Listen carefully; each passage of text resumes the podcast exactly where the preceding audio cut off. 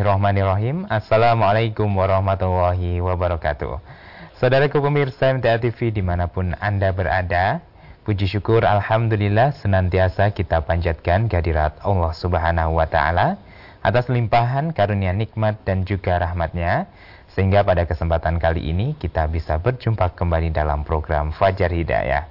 Baik pemirsa, mari kita manfaatkan waktu di pagi hari ini untuk senantiasa belajar dan alhamdulillah hari ini nanti kita akan dibimbing oleh beliau Ustadz Dr. Setia Budi Santoso.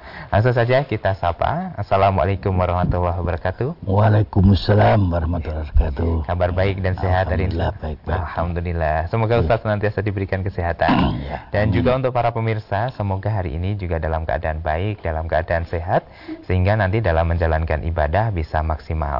Silahkan untuk para pemirsa yang akan bertanya bisa menyampaikan di 0271 679 3000 atau di line SMS dan WA di 0811 255 3000.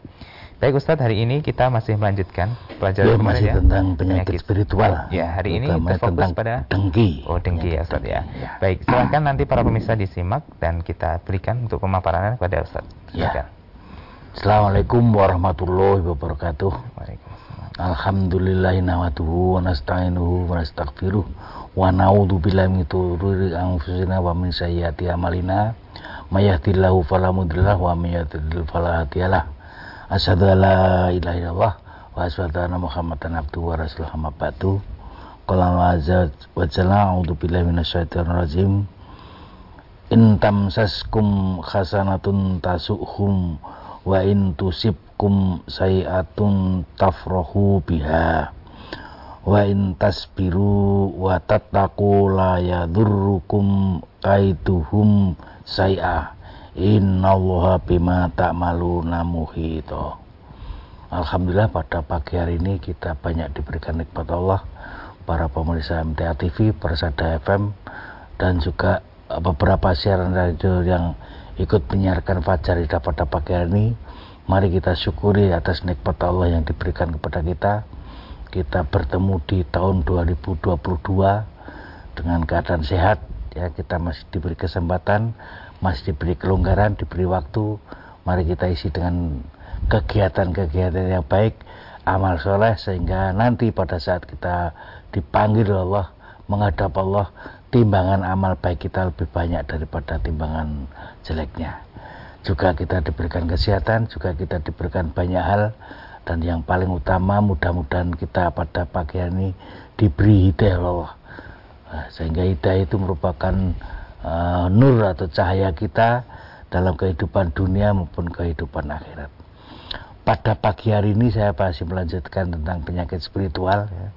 Yang penyakit tadi selalu saya ingatkan tentang penyakit fisik ada penyakit mental ada penyakit sosial dan ada penyakit spiritual. Nah, penyakit spiritual ini tidak hanya istilah saya menimpa kehidupan dunia saja tetapi dibahas sampai mati di akhirat nanti. Sehingga efeknya eh, panjang. Artinya kalau kita sakit spiritual itu tidak hanya sakit di dunia tetapi sakitnya sampai di akhirat. Bahkan akibatnya nanti dimasukkan ke dalam neraka gara-gara punya penyakit sosial. Maka perlu kita perhatikan kalau penyakit fisik itu hanya hanya terbatas di dunia saja. Tetapi kalau sudah eh, meninggal sudah tidak ada penyakit fisik sudah tidak ada penyakit mental.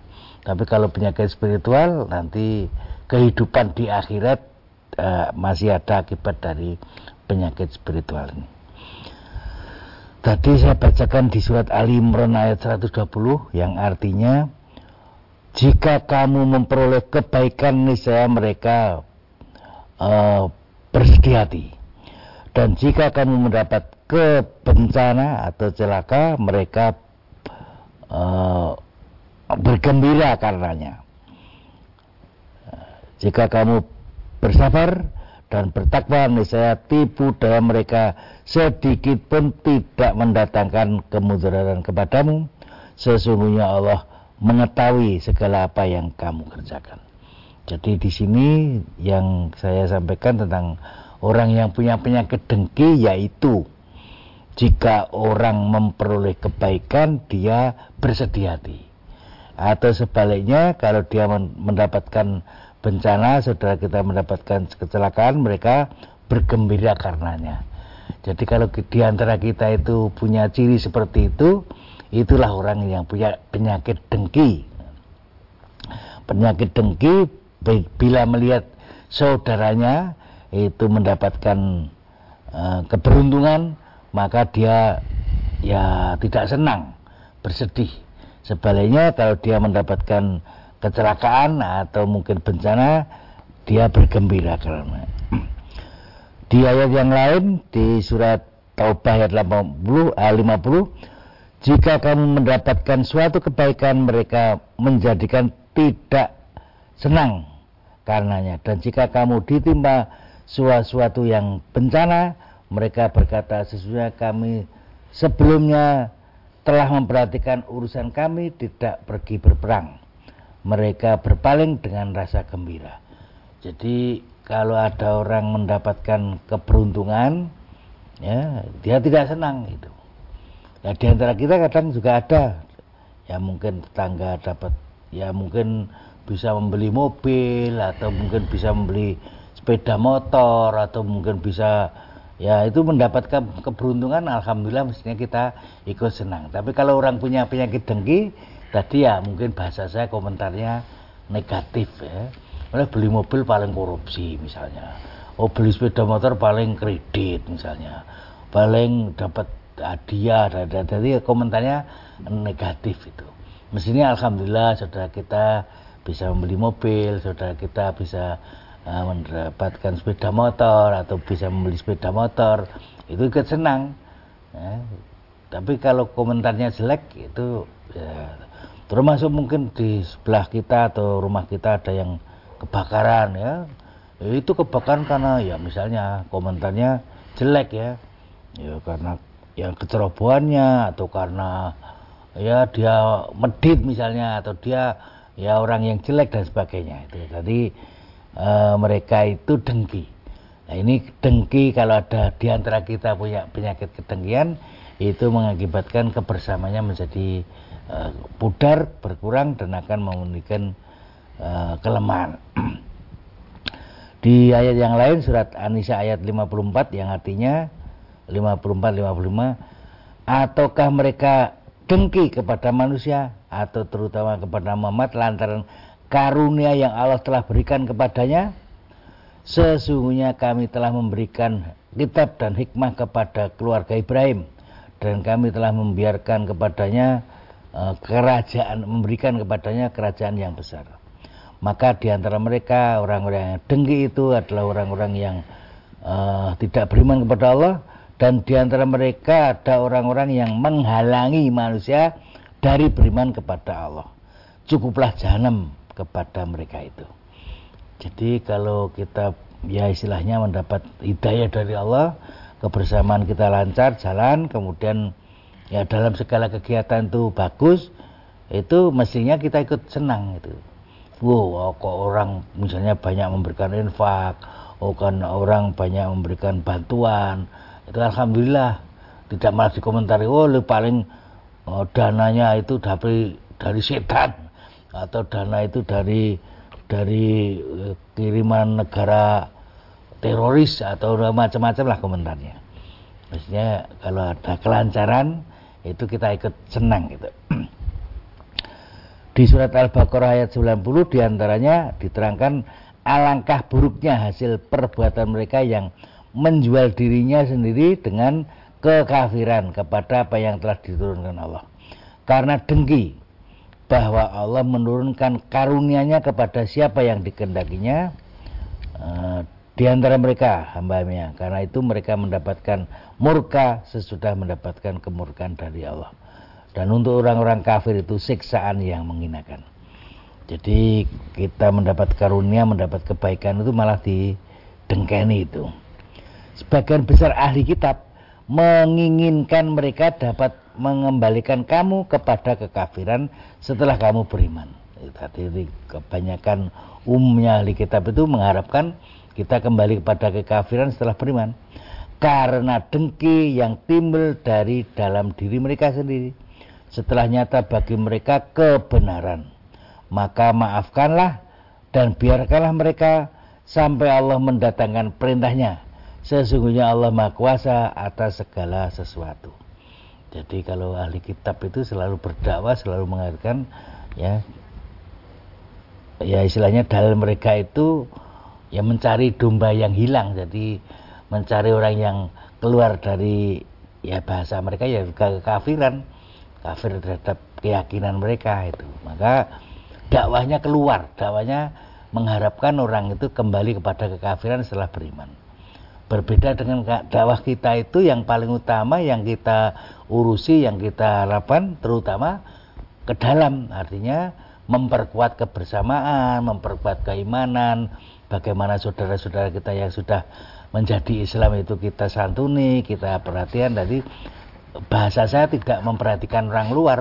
Bagaimana kalau orang luar bagaimana silahkan saja. Kita tidak ngurusin, tapi yang kalau ada saudara kita yang yang sudah masuk Islam, yang sudah bagus, itulah yang kita utamakan itu. Orang-orang Baduy yang tertinggal itu akan berkata apabila kamu berangkat untuk mengambil barang rampasan perang, biarkanlah kami, niscaya kami mengikuti kamu. Mereka tidak merubah janji Allah. Katakanlah, kamu sekali-kali tidak boleh mengikuti kami. Demikian Allah telah menetapkan sebelumnya. Mereka akan mengatakan sebenarnya kamu dengki kepada kami. Bahkan mereka tidak mengerti, melainkan hanya sedikit sekali. Jadi kalau ada peperangan, kalau ada rampasan perang, itu ya ikut ribut e, menjalah atau mungkin juga meminta bagian. Ya, tapi untuk peperangan tidak mau. Allah berlindung ya, dan mungkin kita sudah hafal siap setiap ya, mungkin uh, pada surat-surat kita surat al-falak itu kul a'udzu birabbil falak min syarri ma khalaq wa min syarri ghasikin idza waqab wa min syarri hasidin idza hasad wa min syarri hasidin idza hasad itu uh, kedengkian. Jadi kita berlindung dari kejahatan pendengki bagi orang yang dengki. Maka kita uh, berlindung dari lima hal antara tentang hasad itu itu beberapa ayat yang tentang membicarakan dengki. Kemudian dalam sunnah Rasulullah dalam pelajaran dari Rasulullah Rasulullah memberi pelajaran ya. Dari Anas bin Malik bahwasanya Rasulullah memberi pelajaran kepada kita janganlah kalian saling mendengki. Janganlah kalian saling membenci. Janganlah kamu saling membelakangi. Jadikanlah kamu e, hamba yang bersaudara dan tidak halal bagi seorang muslim mendiamkan saudaranya lebih dari tiga hari jadi ini pelajaran dari Rasulullah. Orang itu kalau sudah masuk Islam, sudah ada kebersamaan, sudah ya menjadi saudara, jangan saling membenci, jangan saling mendengki, jangan saling membelakangi. Jadikanlah uh, hamba itu bersaudara. Ya, karena mestinya orang Islam itu bersaudara, tidak ada bagi seorang Muslim itu ya banyak apa ya padu atau mungkin uh, ya istilahnya tidak berhubungan selama lebih dari tiga hari. Yang lain jauhilah kalian dari buruk sangka, don itu. Karena sesungguhnya buruk sangka adalah sedusta-dusta perkataan hati. Dan janganlah kamu saling mencari-cari aib. Janganlah kamu saling mencari-cari kesalahan orang lain. Dan janganlah saling mendengki. Ya ini intinya jangan mendengki. Janganlah yang membelakangi, jangan saling membenci, dan jadilah kalian hamba-hamba Allah yang bersaudara. Ini pelajaran kepada kita sebagai orang Islam, itu supaya eh, kita bersaudara, supaya kita saling uh, mendukung atau menjaga kebersamaan. Tidak boleh kita don ya berburuk sangka, kemudian juga tidak boleh uh, mencari kesalahan orang lain atau juga mungkin ya termasuk ya didengki itu jangan sampai itu orang Islam satu dengan yang lain adalah bersaudara ya, dalam gambaran Rasulullah bersaudara itu ada ada ya seperti satu tubuh ya.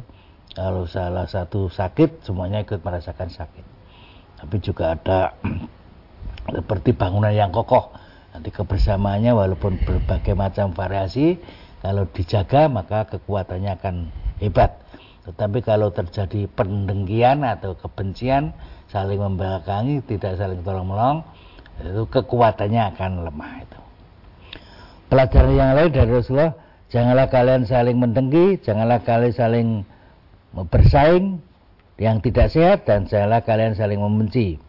Janganlah saling membelakangi, janganlah eh, seseorang di antara kamu menawar tawaran orang lain.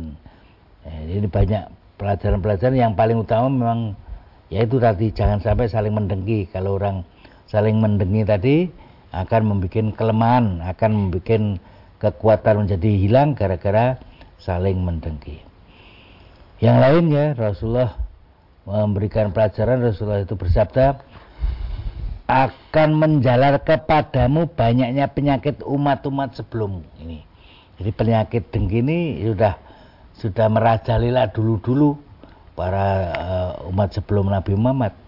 Yaitu apa? Yaitu dengki dan kebencian yang sangat. Dan kebencian yang sangat itu adalah pencukur.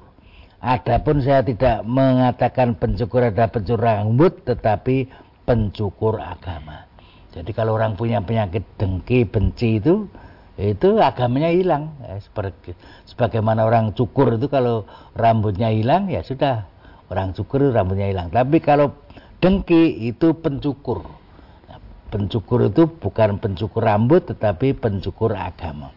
Artinya kalau kalau kita laksanakan kedengkian akhirnya agamanya hilang pelajaran dari Rasulullah yang lain hati-hatilah kalian terhadap dengki karena sesungguhnya dengki itu memakan kebaikan sebagaimana api memakan kayu bakar.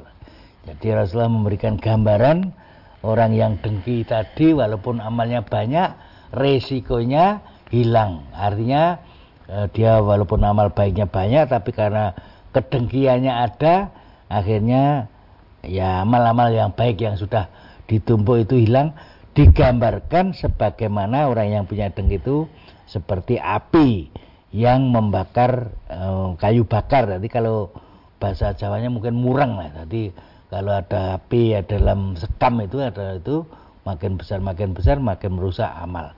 Nah, kalau amalnya banyak tetapi kedengkian ada, akhirnya hilang amal baiknya itu. Di hati yang lain hati akan terhadap dengki karena sesungguhnya dengki itu memakan kebaikan sebagaimana tadi sudah saya sampaikan uh, sesungguhnya Rasulullah bersabda dengki itu adalah memakan kebaikan sebagaimana api memakan kayu bakar sodako itu adalah menghapus dosa sebagaimana air memadamkannya api. Sholat adalah cahaya. Uh, menghapus dosa. Orang yang mukmin itu dan puasanya adalah perisai. Bisa menjauhkan dari hal yang neraka. Jadi ini gambaran dengki itu seperti uh, api, jadi membakar amal, membakar kayu bakar. Apabila telah dibukakan pintu-pintu kalian negeri Persia dan Romawi, bagaimana nanti keadaan kalian? Kami akan mengatakan apa yang telah Allah perintahkan kepada kami.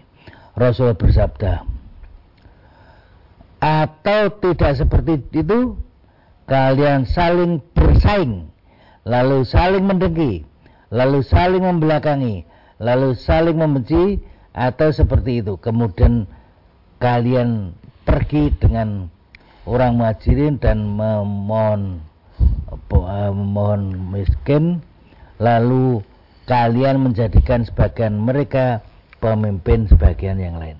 Jadi kalau nanti istilah bahasanya uh, mempunyai kekuasaan ya, bisa sampai ke Romawi, sampai ke Persia, bagaimana keadaanmu? Ya, ternyata setelah kaya raya, setelah kekuasaannya banyak, akhirnya saling mendengki, saling membenci. Jadi Ini yang dikhawatirkan oleh Rasulullah.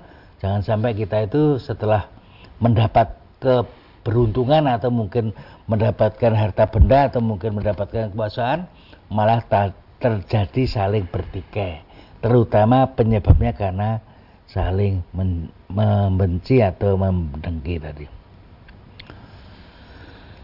aku tidak mengkhawatirkan kepadamu uh, umatku dari perkara banyaknya uh, banyaknya uh, miskin tetapi kalau kita banyak harta pada mereka lalu mereka saling mendengki kemudian saling bunuh-bunuh dan mereka dibukakan kitab lalu mengatakan orang mukmin itu mencari takwilnya. Padahal tidak ada yang mengetahui takwilnya kecuali Allah dan orang-orang yang mendalam ilmunya mengatakan kami beriman kepadanya semua itu dari Allah dan tidaklah mengambil pelajaran kecuali orang-orang yang mempunyai akal.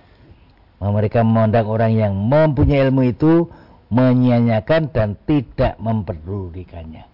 Jadi dalam hadis ini diberi pelajaran ya uh, Rasul tidak khawatir terhadap kekaf, apa, kemiskinan tetapi khawatir dengan banyaknya harta. Atau mungkin juga banyak kekuasaan. Mungkin banyaknya pengaruh akibatnya nanti akan timbul ya istilahnya kedengkian di antara mereka. Kemudian ya akibatnya terjadi pertikaian peperangan yang kita akhirnya menjadi lemah akhirnya menjadi hal yang mengkhawatirkan. Saya kira itu saja yang saya sampaikan pada pagi hari ini karena waktu. Ya mudah-mudahan apa yang saya sampaikan dipahami bahwa dengki itu termasuk termasuk penyakit spiritual. Nah, obatnya adalah kita memahami Al-Quran, memahami As-Sunnah, sehingga jangan sampai kita e, melaksanakan kedengkian tidak terasa dan caranya melihat seseorang itu punya penyakit dengki apa tidak ya kita contohnya ya menanjung seseorang kalau dia komentarnya negatif ya, orang itu hebat, orang itu anu terus dia alhamdulillah bagus itu namanya tidak ada penyakit dengki. Tapi kalau dia wah itu komentarnya si fulan itu karena mendapat jabatan, si fulan itu mendapat harta, si fulan itu mendapat kebaikan, tapi dia komentarnya jelek, mempunyai sebaliknya, itulah penyakit dengki. Nah, ya. penyakit dengki bisa dihilangkan dengan Al-Qur'an karena obat ya, obat uh, dalam hati itu asifa ulima bersyukur adalah Al-Quran. Ya, ya. Baik, terima kasih Ustaz untuk penjelasannya terkait dengan penyakit spiritual utamanya dengki. Memang kita sebagai orang mukmin harus terhindar dari penyakit tersebut ya, iya. ya Ustaz ya. Baik pemirsa, setelah ini kita akan bacakan pertanyaan dari para pemirsa yang sudah masuk di pesan WhatsApp dan SMS di 08112553000 atau nanti para pemirsa bisa bertanya secara langsung di 02716793000. Pastikan para pemirsa tetap bersama kami dalam program Fajar Hidayah. Saudaraku pemirsa MTA TV di mana pun Anda berada, terima kasih Anda masih setia bersama kami dalam program Fajar Hidayah. Dan di kesempatan kali ini kita masih bersama dengan beliau Ustadz Dr. Setia Budi Santoso dan kita persilahkan untuk para pemirsa yang akan bertanya melalui telepon di 02716793000 atau di line SMS dan WA di 08112553000. Baik Ustadz, kita berikan kesempatan bertanya untuk yeah. penelpon di kesempatan kali ini. Baik, kita terima. Halo, Assalamualaikum. Halo, Assalamualaikum. Waalaikumsalam warahmatullahi wabarakatuh. Baik, mohon maaf dengan Ibu siapa dan dari mana ini?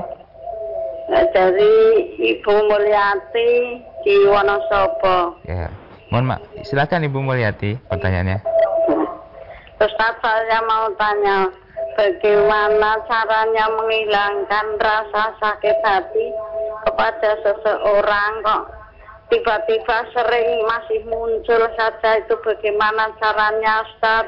Ya. Sudah, biar ya ya begitu aja.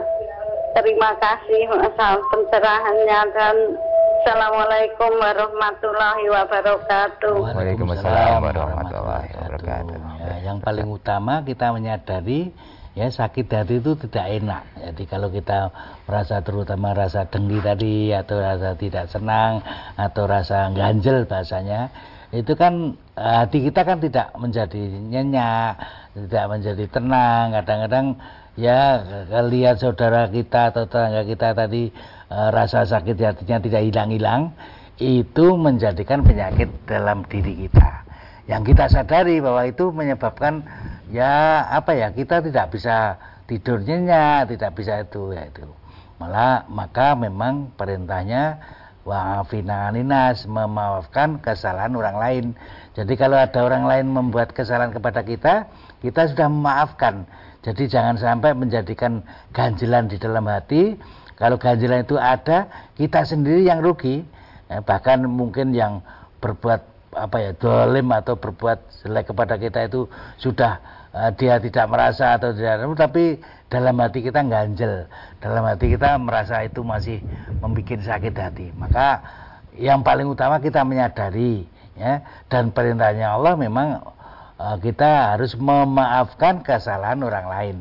Jadi kalau ada orang lain berbuat salah kepada kita jangan menjadikan hati kita dongkol hati kita sakit hati. Ya itu itu penyadaran dalam hati kita kita tahu bahwa itu penyakit. Nah kalau penyakit itu kita bisa hilangkan ya bisa hilang. Tapi kalau kita masih mendongkol masih anyel masih uh, ganjel itu kan diri kita sendiri yang rugi gitu. maka wafinan nas tadi ya, kunci konsepnya supaya kita memaafkan kesalahan orang lain. Kalau kita bisa memaafkan kesalahan orang lain walaupun mereka tidak merasa salah atau mereka juga minta maaf apalagi kalau dia minta maaf jelas harus kita uh, beri maaf Jadi kalau kalau sudah dia minta maaf kan berarti dia sudah menyadari. Kalau dia pun tidak memberi maaf, kita memberi maaf sudah.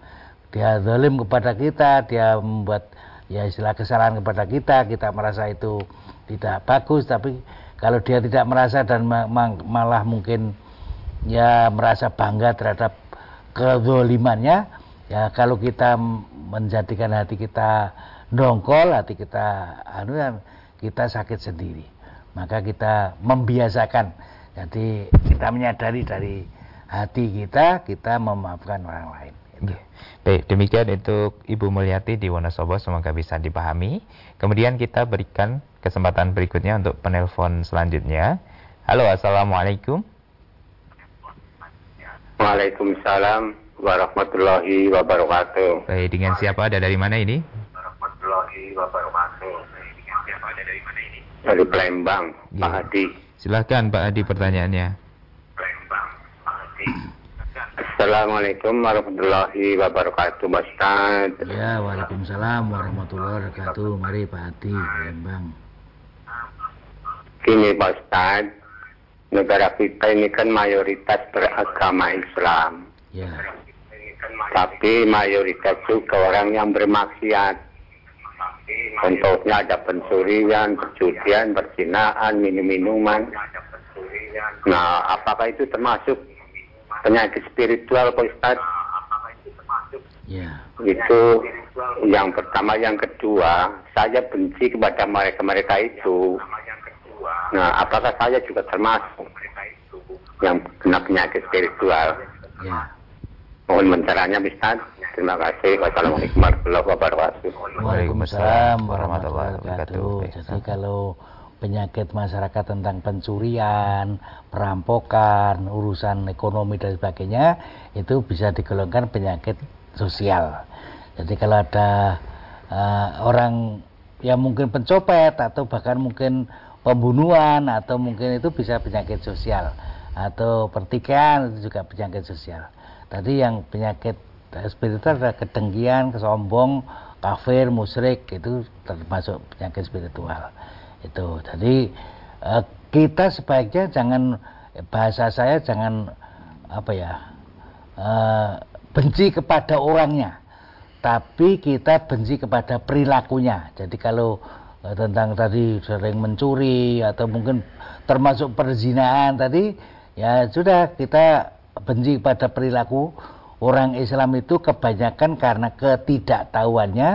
Kadang-kadang perilaku-perilaku yang dilarang itu dilaksanakan. Atau karena ya istilah saya mengikuti hawa nafsunya akhirnya eh, perilaku yang diharamkan menjadi dilanggar. Maka memang yang paling utama itu pemahaman, keyakinan apa yang kita ketahui terutama tentang Al-Quran dan As-Sunnah sehingga kita menjaga diri dari perilaku-perilaku yang diharapkan. Kebanyakan umumnya mereka melaksanakan suatu kemaksiatan atau mungkin juga pelanggaran itu karena ketidaktahuan atau mungkin karena mengikuti hawa nafsunya lah itu kita dekat kepada Allah kemudian juga kita mempelajari Al-Quran dan Sunnah itu nanti akan terhindar semuanya jadi kalau perampokan tadi atau mungkin perzinahan itu tadi saya masukkan kepada penyakit uh, sosial. Kalau dalam bahasa Pak Polisi namanya pekat penyakit masyarakat ya. Perzinahan itu kan penyakit masyarakat. Perampokan penyakit masyarakat. Jadi kalau kalau penyakit masyarakat memang di, harus ditangani secara komprehensif ya secara kebersamaan. Baik kepolisian maupun masyarakat maupun tokoh agama maupun pengadilan kalau perlu. Kalau kalau itu semuanya ditegakkan insya Allah penyakit masyarakat akan hilang.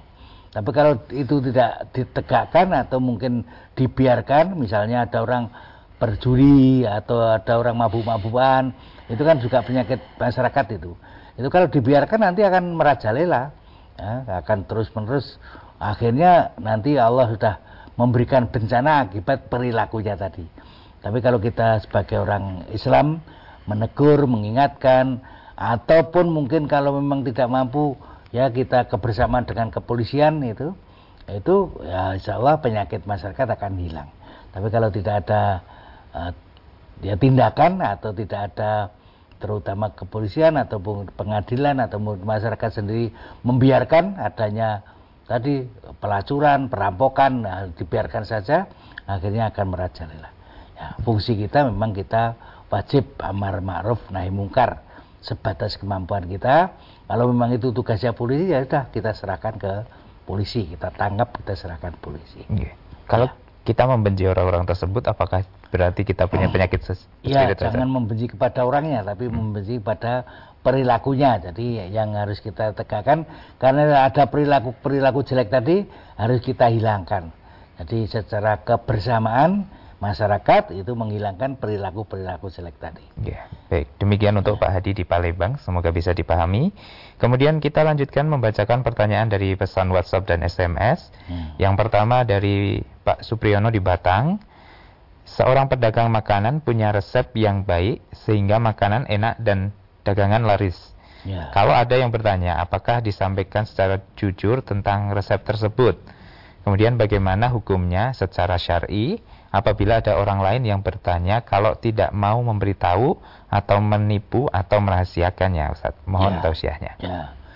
Jadi kalau ada orang bertanya, diberitahu, diberi pelajaran itu akan lebih baik ya. Amal amal soleh. Jadi kalau kita tahu resep ini harusnya begini, begini, begini, itu kita memberitahu itu boleh saja. Tapi memang perdagangan itu ada rahasia. Jadi misalkan tidak memberitahu juga tidak dosa itu oh ini resepnya ini resepnya ini saya, saya banyak saya miliki tidak diberi tidak dosa. Tapi tidak ada amal jadi tidak ada kebaikan. Jadi kalau misalkan memberitahu memberikan pelajaran bahkan orang-orang lain diberi ya kalau kan kalau kita memberikan pelajaran pada orang lain dan orang lain mengikutinya eh, kita mendapat pahala sebagaimana dia yang laksanakan dan tidak mengurangi pahala yang yang mengikutinya. Jadi kalau kalau tadi kita berikan kepada orang lain, orang lain juga juga berbuat sama kemudian menghasilkan uh, penghasilan yang cukup atau mungkin mendapat kebaikan, itu kita mendapat pahala. Tapi kalau kita misalkan mau merahasiakan ya tidak dosa karena memang itu urusan apa ya ya rahasia boleh tidak karena rahasia perusahaan tidak diberitahu boleh tapi kalau memberitahu tentu akan lebih baik gitu. Yeah. Baik, selanjutnya ada hamba Allah di Jambi Ustaz. Bagaimana ya. cara menghilangkan prasangka buruk karena ujung-ujungnya menyesal? Iya, ya kita kebiasaan nanti prasangka buruk itu jangan sampai kita membiasakan diri berprasangka buruk. Jadi kalau ada orang begini masa misalnya ada orang bawa apa ya cangkul, wow dia mau mencangkul saya misalnya. Ada orang bawa arit lah, dia padahal dia mau ke sawah mau apa tapi kalau orang itu waham curiga itu sudah punya penyakit itu. Penyakit jiwa. Jadi kalau dia melihat orang bahwa hari itu sudah itu mau mau mau apa mensabit saya itu kan berarti ada paham curiga. Harus dihilangkan. Jadi itu perasaan yang salah yang harus kita tahu bahwa itu perasaan curiga itu adalah atau tadi dikatakan uh, apa ya berprasangka buruk itu oh ini mau begini mau begini. Ya yang paling baik berprasangka baik husnudon jadi segala hal yang yang kita anu itu husnudon adapun setelah di husnudon atau ternyata ketawa dia berperilaku jelek baru itu diyakini. Jadi jangan sampai setiap melihat itu uh, dulu. Jadi sudah sudah jelek dulu.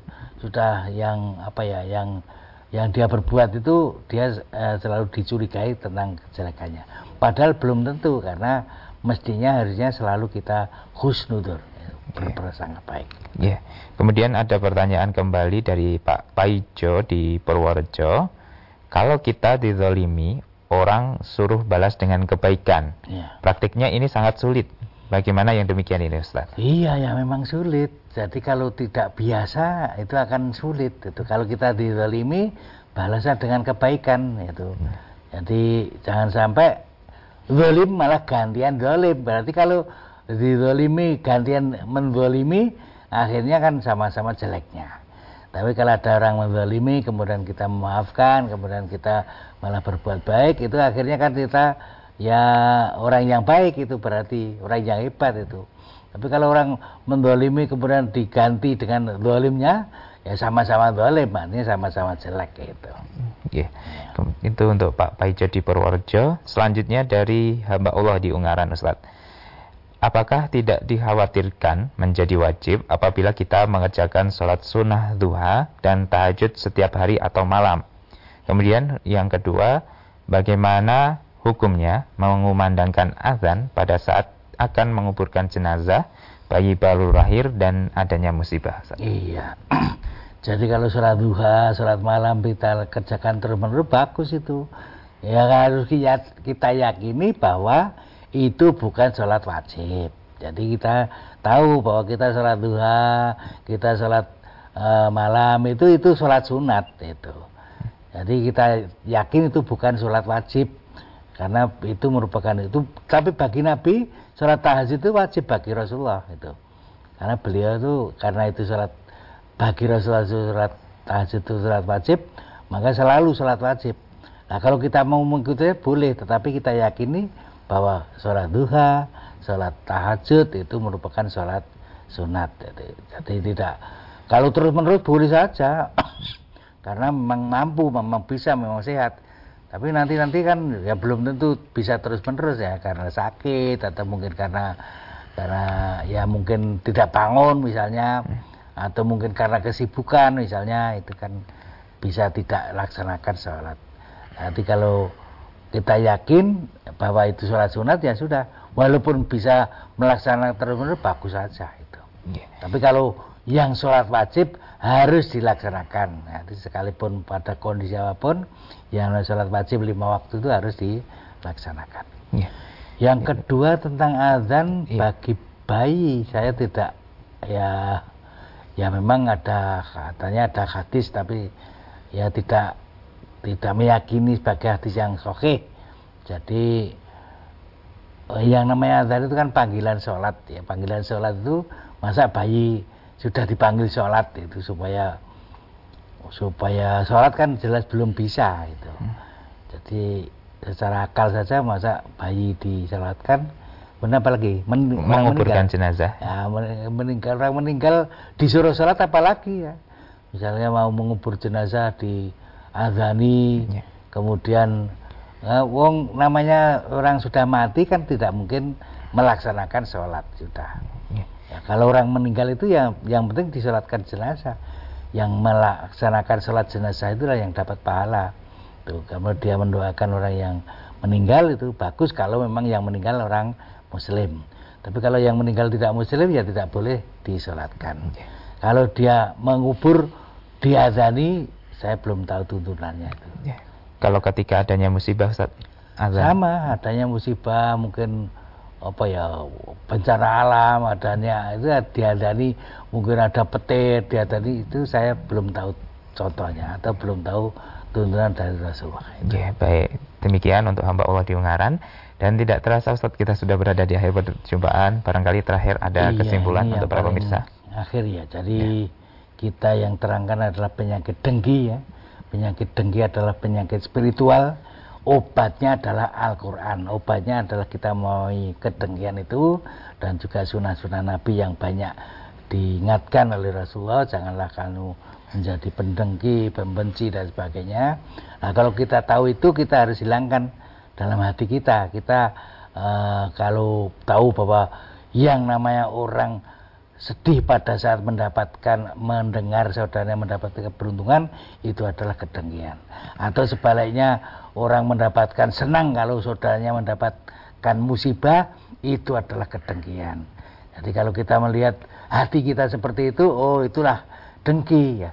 Kok saudara kita mendapat keberuntungan saya kok hati tidak senang itu berarti kedengkian harus kita hilangkan. Saudara kita dapat keberuntungan kita ikut senang saudara kita mendapatkan musibah kita ikut prihatin ikut susah gitu. Itu hati yang bagus hati yang bersih hati yang bening. Tapi kalau kita hati kita melihat saudaranya itu mendapat keberuntungan kita malah tidak senang kita tahu kita punya penyakit dengki. Sebaliknya kalau ada saudara kita mendapatkan musibah malah kita senang sekali, syukur karbu, itu itu berarti kita punya penyakit dengki.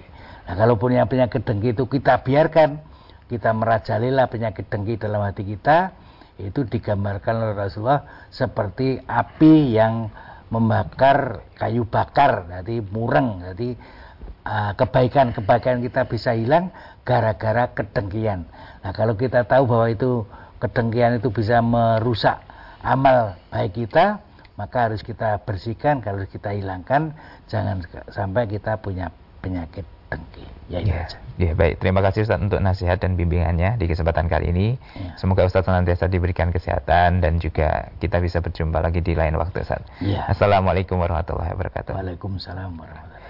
Baik, saudaraku pemirsa MDA TV di mana pun Anda berada, demikian tadi telah kita ikuti dan simak bersama program Fajar Hidayah. Kami mengucapkan terima kasih untuk partisipasinya, serta mohon maaf apabila ada pertanyaan yang belum sempat kami bacakan. Dan jangan lupa untuk selalu menerapkan protokol kesehatan sebagai bentuk ikhtiar kita di masa pandemi COVID-19. Akhirnya saya Wahid Arifuddin pamit undur diri. Alhamdulillahirabbil alamin. Subhanakallahumma wa bihamdika asyhadu alla ilaha illa anta astaghfiruka wa atubu ilaik. Wassalamualaikum warahmatullahi wabarakatuh.